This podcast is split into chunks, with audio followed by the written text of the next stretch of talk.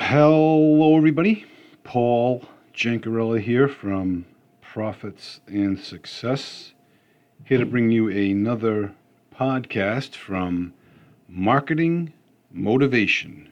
And our aim is to transform and captivate your livelihood. I know that's a, a modest goal of ours, but if we can provide you some information that will enable you to take it to a level that you never thought possible, what would be better than that? Okay, so I wanted to uh, start off with a quote that I usually do. And I believe it was this morning I read There's no traffic jam when you take the extra mile. And I thought that was uh, pretty, pretty eye opening. And that quote was by Roger Staubach, a, a very famous and Hall of Famer, um, Hall of Fame quarterback in the NFL. And it's, um, it's true. You know, sometimes when we go the, the extra mile, there's not many people around. To be truly happy, we must not be too concerned with others. And that's a problem for most of us. It really is. I think we are greatly affected by external um, ex- external you know happenings motives whatever you whatever you want to say. But you know what people think of us sometimes dictates what we do. And that's a shame isn't it? So if you can kind of block out the noise we will be much better off you know and i'm i'm sure you've heard it before what other people think of us is none of our business. As much as we want to know, it's none of our business. So it's best left unsaid. Uh, Darren Daily today, uh, Darren Hardy speaks about helping your future self. We talked about our future self yesterday, uh, and today it's more or less how we can get our future self um, in a better situation.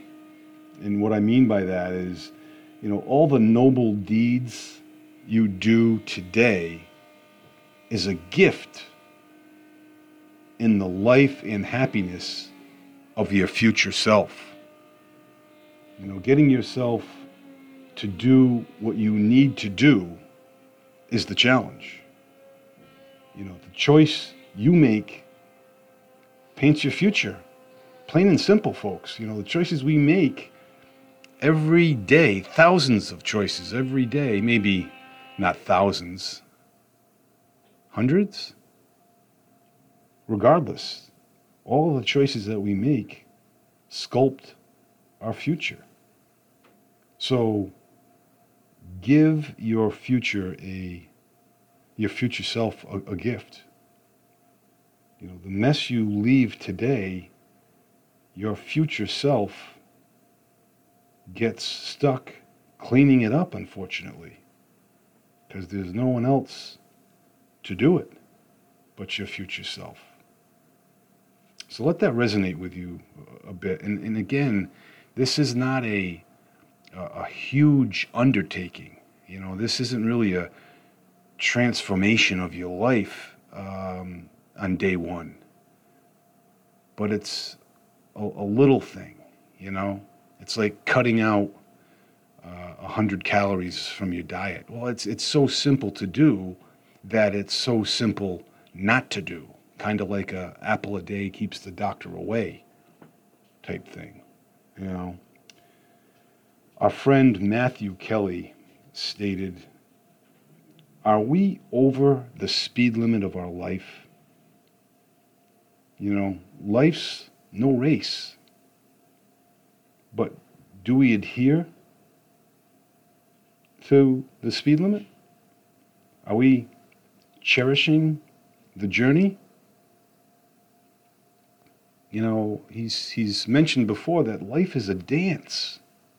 You know, every step we take back, every step we take forward, every step we move to the side, we twirl around, bend over backwards for someone or something. You know, that's, that's the dance. And the slower we go, the more focused we become. Think about that. You know, when we're rushing around, we're just so scurried that we don't have, you know, a, a chance to think. But when we take a step back, figuratively speaking, and act in a manner of of control and being slow and deliberate, uh, things take shape in a much better way. In the insight of the day today, the thankful receiver bears a plentiful harvest. And the point is, you know, being thankful produces more than you can imagine. And I don't know if you can sense that I'm whispering or talking softly, but I have guys that are working on my furnace right in the next room downstairs. So I got the door closed, but the walls are sheetrock. That's about it. There's no insulation or anything. So I don't want to, um, you know, I, don't want to come across as, oh, this guy's pontificating on a podcast. You know, I mean, there I am again, thinking about what other people may or may not think. You know what I mean? I, am thinking that they're so in tune with me, when in fact, I'm, I'm sure and I hope they're in tune with the job they're doing on my furnace. Um, what we think about comes about, and you folks, I'm sure, understand that, but we really have to live that you know, what are we thinking about throughout the day? What are we dwelling on sometimes? Is it negative, negativity, negative thoughts, negative outcomes, negative situations, or is it positivity and uplifting and motivational and desirable? You know, unfortunately, you know, I've been in tune with my my thoughts, and I'm like, what am I thinking about right now? And it doesn't you know, make the make make sense at all that I'd be thinking a you know negativity or a, a resentment or something because that's not how how I operate um, when I'm interacting with other people. So it gives me a chance now to really change the path of my thinking. And there's three things to think about less. The first is getting caught in the I'm never going to thoughts, never going to find a husband. I'm never going to lose weight. I'm never going to get in shape. I'm never going to have uh, the, the lifestyle that I desire. The second uh, point is I'm not enough thoughts. I'm not good enough uh, for that person to be a companion with. I'm not good enough for that job position. I'm not good enough to be a movie star. I'm not good enough uh, to make the varsity basketball team. And the third one is what others think about us, those thoughts. What will these guys working on my furnace think about me if they hear me broadcasting a podcast? Am I going to come come across as odd, as weird? You know, uh, things along those lines. I'm doing a new workout at the gym. What are other people thinking about it? As opposed to focusing on the new routine. And we also have to master the moment of decision. You know, the quicker we can make a decision, the better off we will be. And secondly, live with the decision that we've made. Don't become disgruntled about it. The only, or the one who laughs the most, wins. And I thought that was pretty good. You know, um, the, the one who laughs last wins. No, the one who laughs most wins. And I'll, I guess, finish up with a story that some of you may have heard about the fisherman and the businessman. You know, there was a, a business businessman who was sitting on the beach of a small Portuguese village. And as he sat taking a brief break from the stress of his daily schedule, he saw a fisherman. He was rowing a small boat back into the harbor, and inside the boat was a few large fish. Impressed, the business owner asked the fisherman, You know, hey, how long does it take you to catch so many fish? To which the fisherman replied, Oh, not so long. The businessman was somewhat confused. He's like, Why don't you fish for longer then to catch even more? Fisherman's like, More? This is enough to feed my entire family and even offer some to my neighbors. So, what do you do for the rest of the day? inquired the businessman.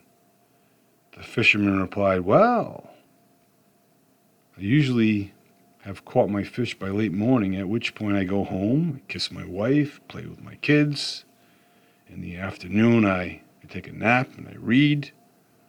In the evening, I go to the village to have a drink with my friends, play the guitar, and I sing and dance into the night. Then the businessman, putting on his entrepreneurial hat, offered a suggestion. He's like, Listen, I have a PhD in business. I can help you become much more successful. From now on, you should spend longer at sea and catch as many fish as possible. When you've saved enough money, buy a bigger boat to catch even more fish. From there, you'll soon be able to buy more boats, set up your own company, build production plant to clean the fish and control distribution, and move to the city to control your other branches. And to this, uh, the fisherman asks, Okay. And after that? Well, the businessman laughed. He said, After that, you'll be able to live like a king.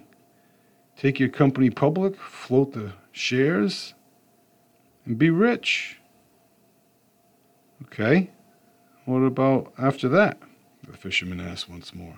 Well, after that, you can retire, move to a house by the sea, wake up early in the morning to go fishing, then return home to play with your kids, kiss your wife, take a nap in the afternoon, join the friends in the village to get uh, to drink and play the guitar and dance into the night.